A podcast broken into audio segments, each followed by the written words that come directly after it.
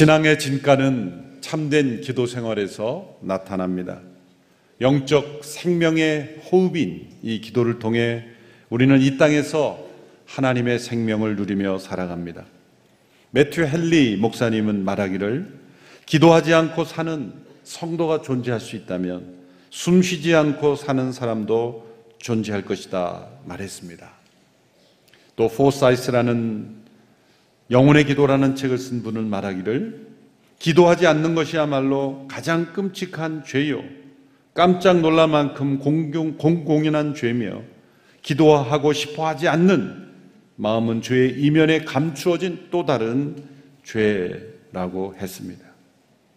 기도 없이 사는 것은 영적 전쟁에서 적에게 항복하고 사는 것이요. 기도가 막혀 있는 것은 영적 전쟁에서 패배하고 있는 것입니다.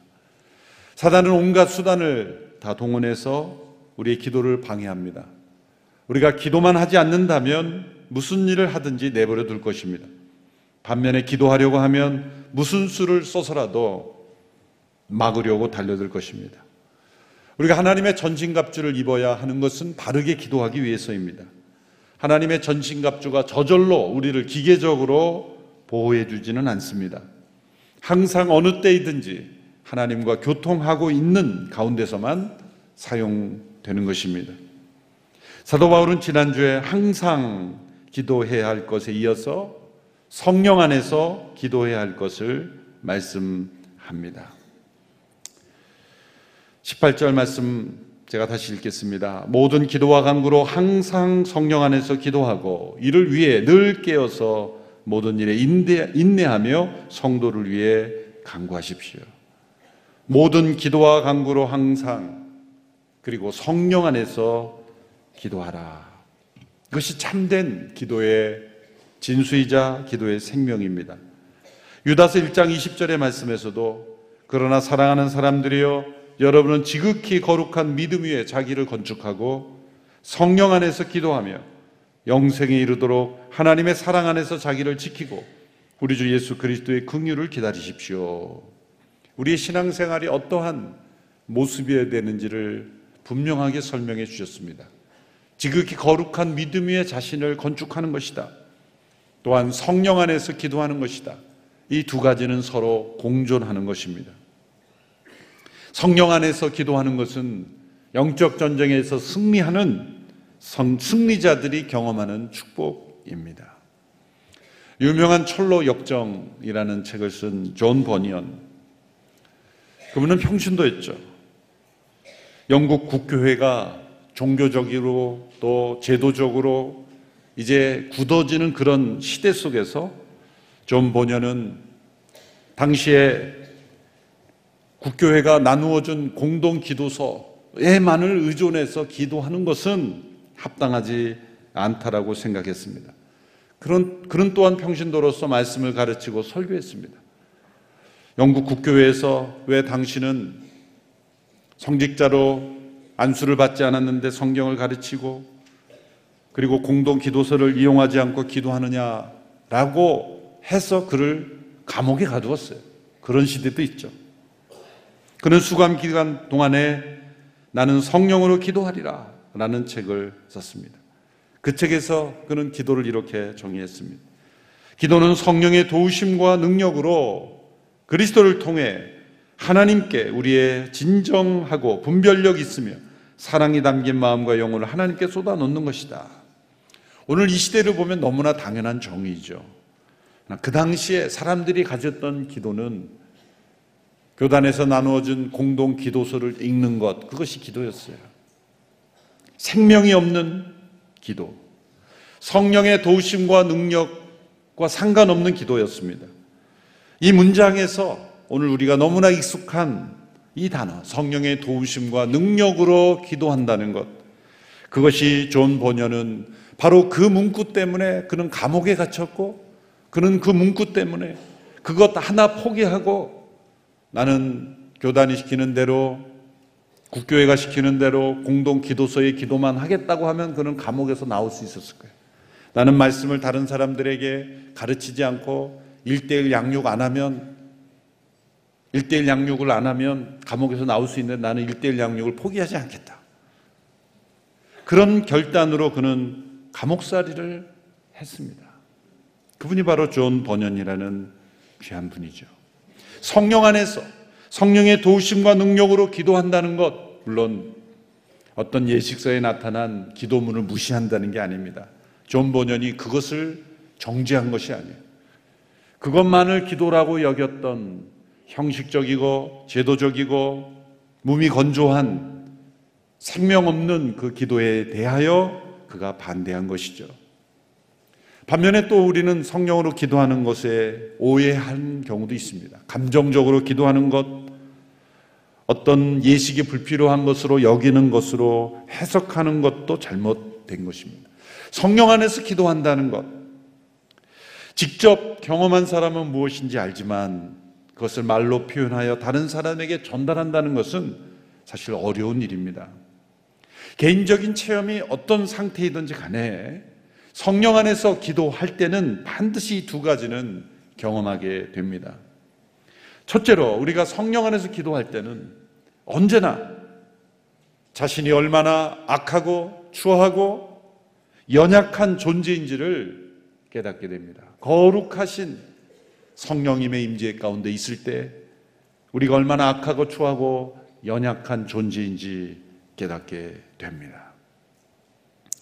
성령 안에서 기도하는 체험 속에는 반드시 죄에 대한 깊은 회개와 통해가 일어나게 됩니다. 기도할 때 우리가 얼마나 많은 잡념이 일어납니까? 기도하려고 하면 얼마나 많은 생각이 우리를 기도에 사로 집중하지 못하게 합니까? 기도할 때 우리의 마음이 얼마나 무디고 냉담합니까?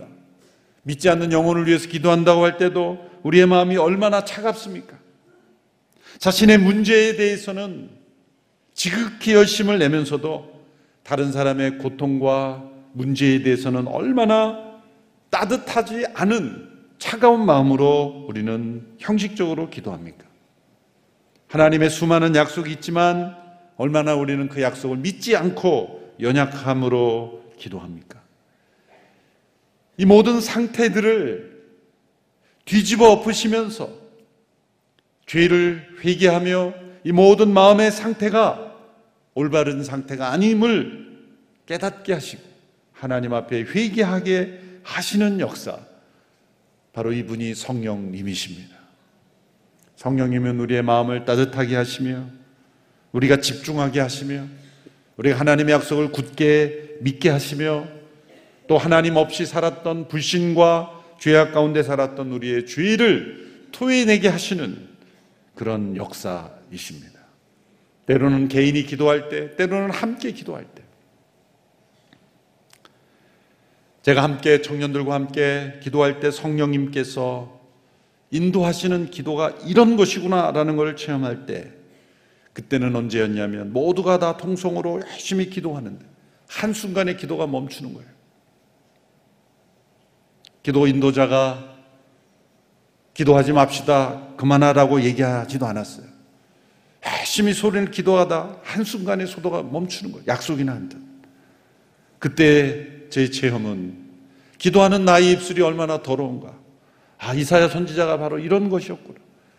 하나님 앞에 기도하는 내 입술과 내 마음이 얼마나 다른가가 느껴지면서 기도조차도 하나님 앞에 얼마나 가증스러운가. 토해내지 않고는 견딜 수 없는 여기저기 자신의 죄를 고백하며 회개하는 기도가 다시 시작된 경험. 바로 이것이 하나님의 성령께서 우리의 기도를 변화시키고 올바른 하나님과의 관계 속에 나갈 수 있도록 역사하시는 기도이죠. 여러분 모두도 그런 기도를 경험하셨을 겁니다. 로마서 8장 26절, 27절 너무나 중요한 말씀이죠.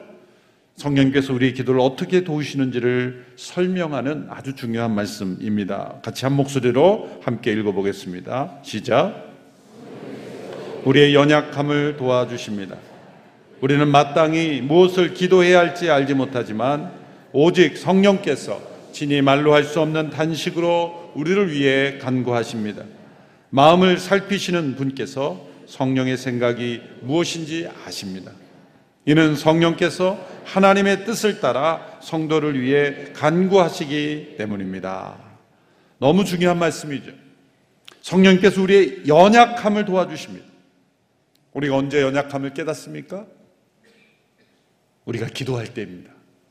우리가 기도할 때 우리는 죄인임을 깨닫고 우리 안에 기도하지 못하도록 막는 그것을 뛰어넘지 못하는 연약한 존재라는 것을 깨닫습니다. 우리는 단 한 시간도 기도하기 어렵습니다. 제자들에게 예수님께서 너희가 한 시 동안도 깨어 있을 수 없더냐? 예수님께서 겟세만의 동산에서 피땀 흘려 기도하시는 순간에도 그들은 함께 깨어 있지 못하는 연약함을 보여 주었습니다. 하나님의 음성이 잘 들리지 않고 하나님이 나와 멀리 계신 것 같습니다. 성령님께서 우리 안에 임재하시기 전까지 우리는 기도하고 싶은 마음조차 필요조차 느끼지 않습니다. 왜냐하면 우리의 이성은 기도를 믿지 않기 때문이죠. 우리의 감정도 기도를 신뢰하지 않습니다. 내 감정이 좋으면 기도할 이유가 없어요. 또 내 판단으로 계획을 이루는 것이 낫지 기도로 멈춰 하나님께 의지하는 것 불필요한 시간으로 여깁니다. 우리의 의지조차도 기도를 원치 않습니다. 우리는 무엇을 기도해야 될지 모릅니다.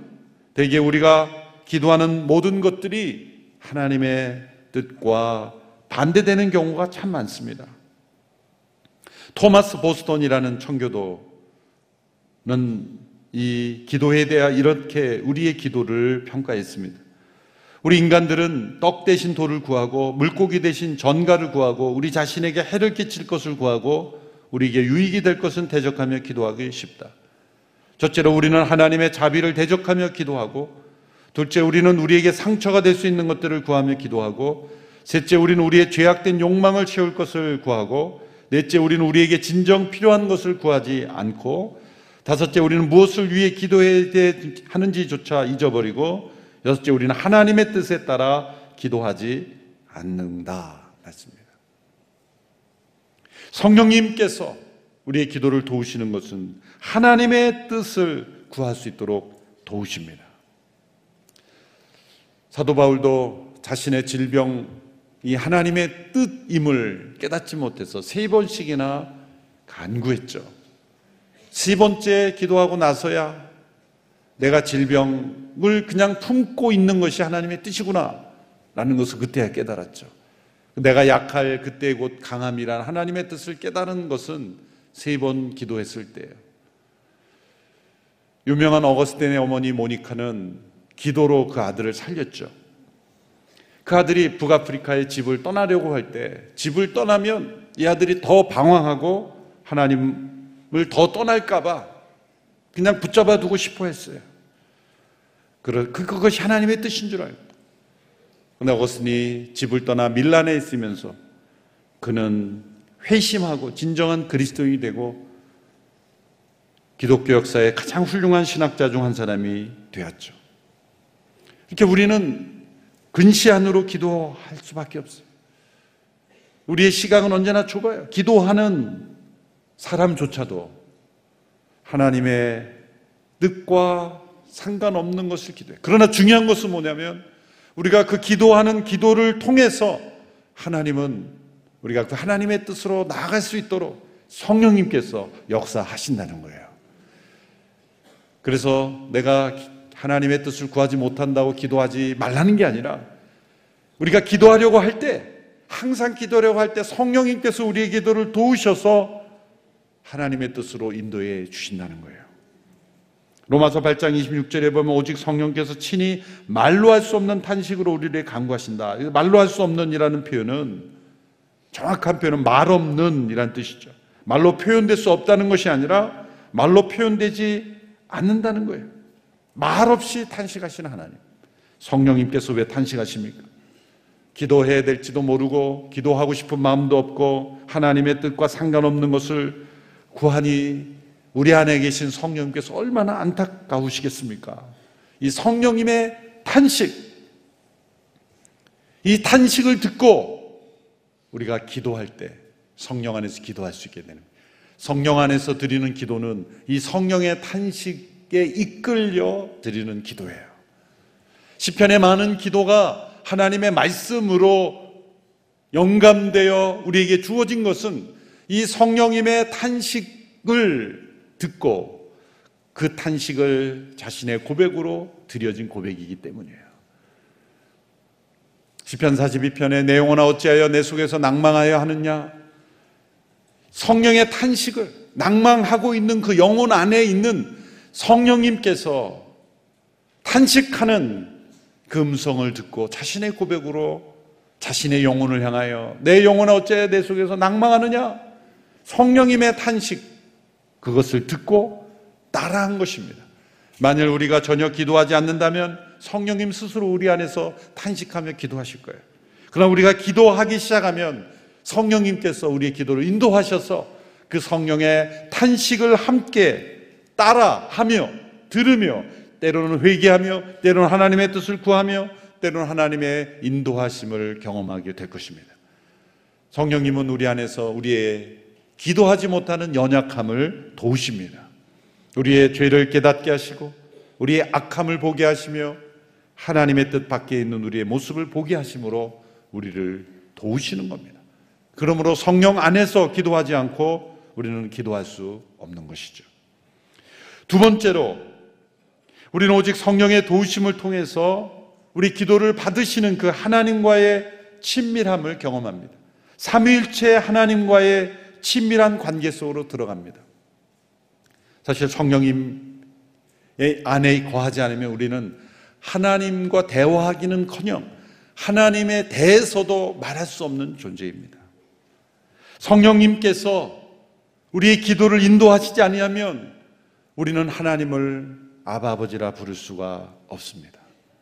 갈라디아 4장 6절의 말씀에 보면 하나님께서 그 아들의 영을 우리 마음에 보내셔서 하나님을 아바 아버지라 부르게 하셨다는 거죠. 우리의 언어 중에 가장 친밀한 언어는 아빠 엄마죠. 가태하나 아이가 자라면서 처음으로 언어로 표현할 때 아빠 엄마 아니겠습니까? 바로 아바라는 것은 그겁니다. 우리의 창조자이신 그 하나님을 아바 아버지라고 부를 수 있도록 역사하시는 분이 바로 성령님이시죠. 그 성령 안에서 우리가 기도할 때 그 친밀함 속에 기뻐하는 거예요. 에베소서 1장에서 우리가 성령 안에서 기도할 때 이 삼위일체 하나님을 어떻게 깨달아가는지를 설명하고 있는 말씀이죠. 에베소서 1장 17절부터 19절까지 연이어서 함께 읽어보겠습니다. 에베소서 1장 17절에서 19절까지 시작. 우리 주 예수 그리스도의 하나님 영광의 아버지께서 여러분에게 지혜와 계시의 영을 주셔서 하나님을 알게 하시기를 기도합니다. 18절. 그가 여러분의 마음 눈을 밝게 하셔서 하나님의 부르심의 소망이 무엇이며 성도 가운데 있는 하나님의 유업의 영광의 풍성함이 무엇이며 하나님의 힘의 능력이 역사하심을 따라 믿는 우리들에게 위해 베푸신 하나님의 지극히 크신 능력이 어떠한지 여러분으로 알게 하시기를 기도합니다. 이것은 바울의 기도죠. 바울의 이 기도가 삼위째 하나님 중심으로 표현되고 있습니다. 주 예수 그리스도의 하나님 영광의 아버지께서 우리에게 지혜와 계시의 영을 주신다. 성령님이시죠. 성령님은 지혜와 계시의 영을 주셔요. 우리가 성령 안에서 기도할 때 반드시 우리에게 일어나는 것은 하나님을 알게 된다는 거예요. 하나님을 알아가게 된다는 거예요. 하나님을 더 깊이 알고 싶은 마음이 생기는 거예요. 근데 그 하나님은 바로 삼위일체 하나님, 주 예수 그리스도의 아버지시며 그리고 영광의 아버지시며 성령 안에서 우리를 변화시키셔서 하나님을 알게 하시는 놀라우신 하나님. 우리가 성령 안에서 기도할 때 달라지는 것은 무엇을 달라 구하는 기도보다 하나님을 더 알아가고자 하는 욕구가 일어난다는 거예요. 삶의 모든 필요가 많습니다. 구해야 될 것이 참 많아요. 그렇지만 그 무엇보다도 성령 안에서 드려지는 기도가 이루어질 때 하나님을 더 깊이 알게 되기를 원합니다. 왜 성령님은 우리의 마음의 눈을 밝혀주시는 분이기에. 여러분 무엇인가를 우리가 어떤 것이 눈에 보이기 위해서는 두 가지가 있어야 되죠. 눈이 보여야 되고 빛이 있어야 됩니다. 눈이 보이지 않으면 빛이 있어도 볼 수 없고 또 눈이 보여도 빛이 없으면 볼 수 없는 겁니다. 성령님께서는 우리의 마음의 눈을 열어주시고 빛을 비추어 주셔서 우리가 밝히 하나님의 그 영역을 볼 수 있는 마음의 눈을 열어 주신다는 거예요. 무엇을 열어 주십니까? 하나님의 부르심의 소망이 무엇인지를 보게 해줘요. 이것은 우리의 소망이 아니라 하나님의 소망이에요. 하나님께도 소망이 있다는 거예요. 하나님의 기대, 계획이 있다는 거죠. 무엇입니까? 우리 모두를 그리스도를 통하여 구속하시고 영원한 하나님의 백성이 되게 하시는 것. 우리 안에 온전히 거하셔서 하나님 나라를 이루시는 것. 하나님의 소망이에요. 하나님의 그 영광의 풍성함이 얼마나 풍성한지를 마음의 눈을 밝혀서 보게 하시는 거예요. 성령 안에서 기도할 때 그 하나님의 소망, 하나님의 영광을 보게 하는 거예요. 그런데 에베소 1장 19절에 보면 능력에 대해서 두 번이나 더 강조했어요. 하나님의 힘의 능력이 얼마나 크신지, 하나님의 권능이 얼마나 크신지, 이것은 무엇을 의미합니까? 예수 그리스도를 통하여 구원받은 우리 안에서 역사하시는 하나님의 능력이 얼마나 큰지를 우리가 알게 되기를 원한다는 거예요. 여러분, 창조 때 역사하시는 하나님의 능력이 큽니까? 아니, 우리를 구원하실 때 임하신 하나님의 능력이 더 큽니까? 비교해 볼 수 있어요. 어느 것이 더 클까요? 청교도 목사님이었던 아더 핑크 목사님은 이렇게 말했어요. 잘 들어보세요. 죄인을 변화시켜서 구원하시는 것은 사람을 창조하는 것보다 더 큰 기적이며 더 큰 능력이 필요하다. 크리스토스톰이라는 교부 시대 유명한 설교자도 이런 말했어요. 죽은 자를 다시 살리는 것보다 죄인을 구원하는 것이 더 큰 능력이다. 왜 그럴까요? 창조는 어떤 피조물을 단순히 만들어내는 거예요. 그런데 구원은 반대 방향으로 가는 것을 다시 돌이켜 세우는 거예요. 구원은 아, 창조 때는 어떤 거부 반응도 없죠. 없던 것이 있어지는 거니까. 그러나 구원에는 거부 반응이 있어요. 죄인 때인 이 자유의지를 타락한 악한 사람들이 하나님에 대하여 거부하죠. 거부하는 이들을 돌이키는 거니 더 능력이 필요한 거예요. 창조에는 도움이 없지만 반대도 없어요. 그러나 구원에는 하나님과 원수되는 육신의 생각을 가지고 악한 영들의 반대와 방해가 있기 때문이죠. 그러므로 창조로 인하여 만물을 없는 것에서 있게 하시는 인간을 창조하신 하나님의 능력보다도 그리스도의 십자가의 죽음을 통하여 우리 모두를 구원하시는 그 하나님의 능력이 얼마나 크신지 그 능력을 보게 된다는 거예요. 예수님께서 죽은 나사로에게 나사로야 나오라 그럴 때 나사로는 순종해 나왔어요. 베드로가 죽은 다비다에게 다비다야 일어나라 했을 때 그 다비다도 즉시 나왔어요. 그런데 한 죄인이 믿지 않는 죄인이 하나님 앞에 나오는 것이 얼마나 어렵습니까? 믿지 않는 영혼에게 믿지 않는 아무개야 믿고 나오라 그러면 내가 왜 나가야 됩니까? 그렇죠. 죽음에서 다시 살아나게 하시는 하나님의 능력보다도 살아있으나 죄 가운데 있는 영혼을 변화시켜 나오게 하시는 것이 더 큰 능력인 거예요. 그 능력을 우리가 성령 안에 기도할 때, 우리가 그 하나님의 지극히 크신 능력을 우리가 보게 된다는 거예요. 알게 된다는 거예요. 믿게 하시는 하나님의 능력, 우리 인간을 애워싸고 있는 무서운 악한 세력들의 능력을 꺾으시고 우리를 변화시키는 능력. 성령 안에서 기도할 때 우리는 그 하나님의 지극히 크신 능력을 날마다 알아가게 된다는 거예요. 성령 안에 기도할 때 이 두 가지를 깊이 깨닫는 겁니다. 우리 자신의 연약함을 깨닫게 되고 동시에 하나님의 지극히 크신 능력을 깨닫게 돼요. 하나님의 지극히 크신 위대하신 능력이 성령 안에 우리에게 비추어주면 비추어줄수록 우리는 연약하고 무능하지만 그 성령 안에서 예수 그리스도를 통하여 하나님 앞에 나아갈 때 하나님의 지극히 크신 능력이 우리에게 부어지는 것을 체험하게 되는 것입니다. 하나님께서는 성령 안에서 기도하는 이들에게 하나님 나라의 귀한 사역을 맡기실 겁니다. 이들은 반드시 승리할 것이기 때문입니다. 우리 모두가 성령 안에 기도하기를 사모하게 되기를 원합니다. 예수 그리스도의 십자가의 구속을 의지하십시오. 그럴 때 성령님은 역사하실 겁니다. 하나님의 지극히 크신 능력을 체험하는 우리 모두가 되기를 축원합니다. 이 시간 잠시 함께 기도하겠습니다. 성령 안에서 기도하기를 원합니다. 내 안에 기도의 영을 부어 주시옵소서. 기도하고 싶은 마음이 날마다 불이 뜻 일어나게 하여 주시옵소서. 기도하지 않고 살았던 죄를 회개하기를 원합니다.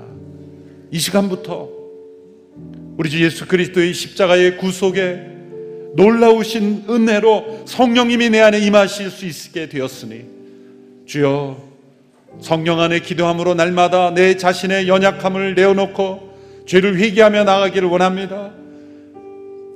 나를 구원하시며 우리 모두를 구원하시며 영혼을 구원하고 계신 그 하나님의 지극히 크신 능력이 어떠함을 그 하나님의 소망을 그 하나님의 영광을 날마다 알게 하여 주시옵소서.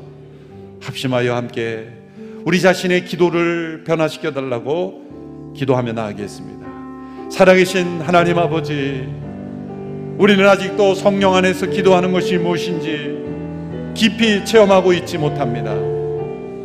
우리의 이성과 의지와 감정을 따라서만 기도하며 하나님의 온전하신 뜻을 구하지 못하는 저희들. 주여 저희들의 기도를 치료하여 주시고 고쳐주시고 우리 기도가 성령 안에서 드려지며 삼일체에 되신 하나님을 깊이 깨달아 알아가는 기도 되게 하여 주시옵소서. 우리 자신을 위해서만 기도하며 잃어버린 영혼, 죽어가는 영혼, 하나님의 소망을 향하여 기도하지 못하는 저희들, 우리의 기도가 변화되게 하여 주시며 성령 안에서 기도함으로 하나님의 지극히 크신 능력을 날마다 체험하며 깨달아가는 저희들 되게 하여 주시기를 원합니다. 우리의 연약함을 도우시며 무엇을 기도해야 될지조차 모르며 우리 기도하고 싶은 마음조차 가지지 못하는 우리들을 고쳐주시고 성령님이 시간 임재하여 주셔서 우리의 기도가 다시 회복되게 하시며 다시 시작되게 하시며 성령 안에서 하나님의 뜻을 구하며 하나님 나라의 귀한 일꾼들로 하나님의 능력을 체험하는 귀한 영혼들 다 되게 하시며 우리의 가정과 일터가 성령 안에서 기도하는 백성들을 통하여 변화되는 놀라운 역사가 있게 하여 주시기를 원합니다. 성령 하나님 우리 가운데 임재하심을 감사합니다. 예수 그리스도의 거룩한 십자가의 구속으로 인하여 우리 안에 성령님 임하심을 감사합니다. 성령 안에서 기도하기를 원합니다. 우리의 이성과 감정과 의지에 사로잡혀 제한받는 기도가 되지 않게 되기를 원합니다. 하나님의 뜻을 온전히 구하며 하나님 나라의 귀한 일꾼이 되는 우리 모두가 되기를 원합니다. 기도하지 않았던 영혼이 있다면 다시 기도하고 싶은 마음으로 일으켜 주시고 기도가 막혀 있다면 그 막힌 담이 무너지게 하여 주시고 성령 하나님 역사하셔서 우리 모두 오늘교회 성도들이 기도의 능력 다시 체험하며 성령 안에서 기도하는 주의 모든 백성들 다 되게 하여 주시옵소서. 예수님의 이름으로 기도하옵나이다. 아멘.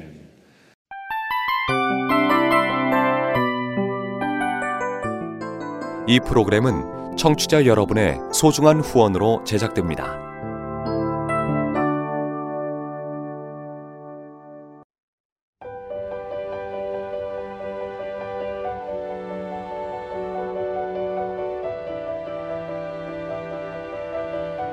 세상에는 수많은 교회들이 있지만 더 깊이 있는 말씀 강해를 찾기 위해 크기로만 교회를 선정하지 않습니다. 보다 좋은 영적 콘텐츠를 더 많이 나누기 위해 방송비를 받지 않습니다.